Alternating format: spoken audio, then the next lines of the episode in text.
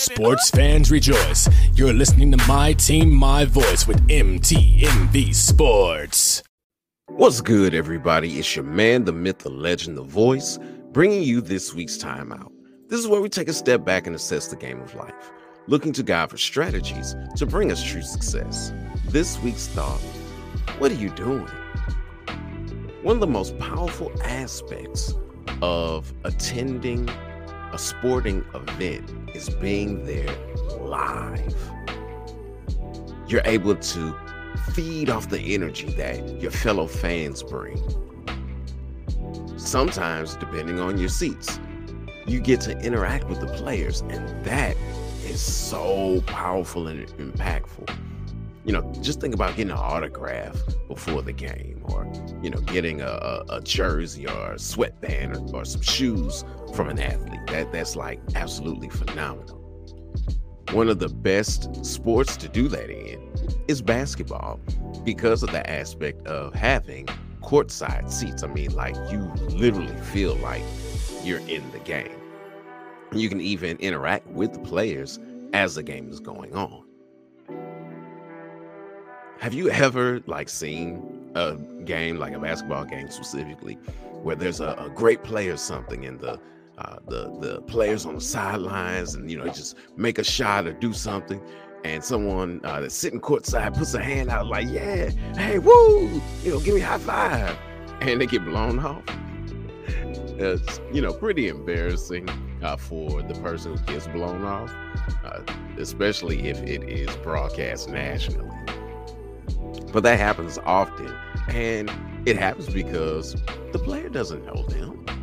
And the fan, though they're there, they paid uh, for their tickets, they're a part of the experience.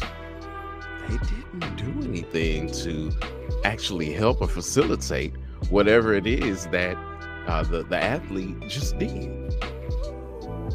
We at some times are, are like that as well when it comes to the game of life yeah, we may have purchased seats. You know, we may have on the gear and the paraphernalia. We may be rooting on, but are we really a part of the team? Team Jesus, that is. Yeah, we may know about him, may have studied up on him, know how he moves, but are we really a part of the team? Or are we just saying that we're a part of his team? I'm reminded of Matthew chapter 7, where the Lord is speaking to um, to the people. This is a part of the Sermon on the Mount series. And he's speaking to the people and says that many will say in the last days, Lord, Lord, have we not prophesied in thy name? And in your name have we not cast out devils? And in your name have we not done many wonderful works? And I'll say, Depart from me. I didn't know you. Think about that.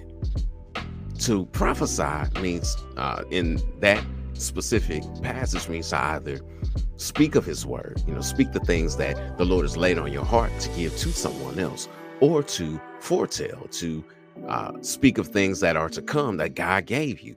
Wouldn't you think that that would make you a part of his team? You know, casting out devils. Jesus said himself, you know, you can't cast out Beelzebub by Beelzebub. So if I'm casting out devils, then surely that means I'm on the team, right?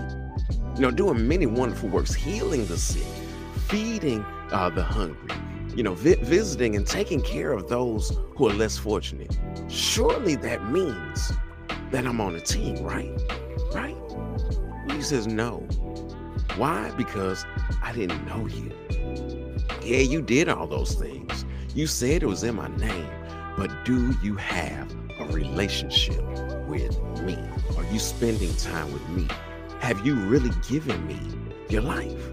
Yeah, you say, Lord, Lord, but you don't do any of the things I tell you to do. You know, I'm I'm encouraging you to turn the TV off and spend some more time in prayer. I, I tell you before you blurt out in anger, hold on, wait, wait, wait, wait, stop.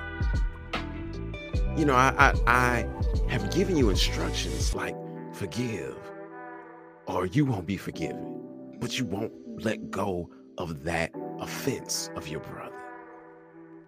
yeah, you think that you're on the team, but you know, maybe you left the team.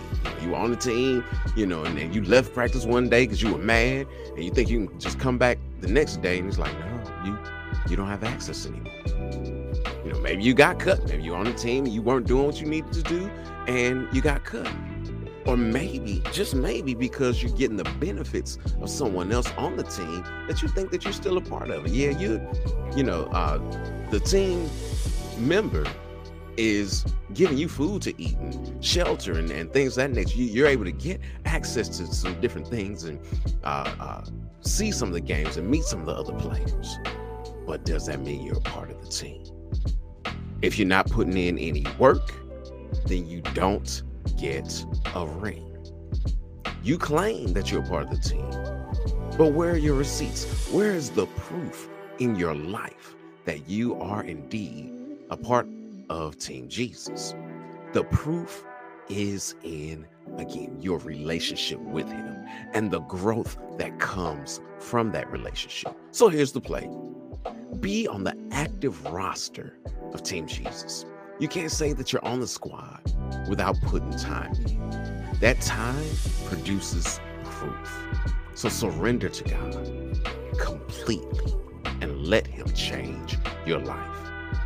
It's your man, the myth, the legend, the voice of this week's timeout. All right, time to get back in the game of life. Until next week, ready, break.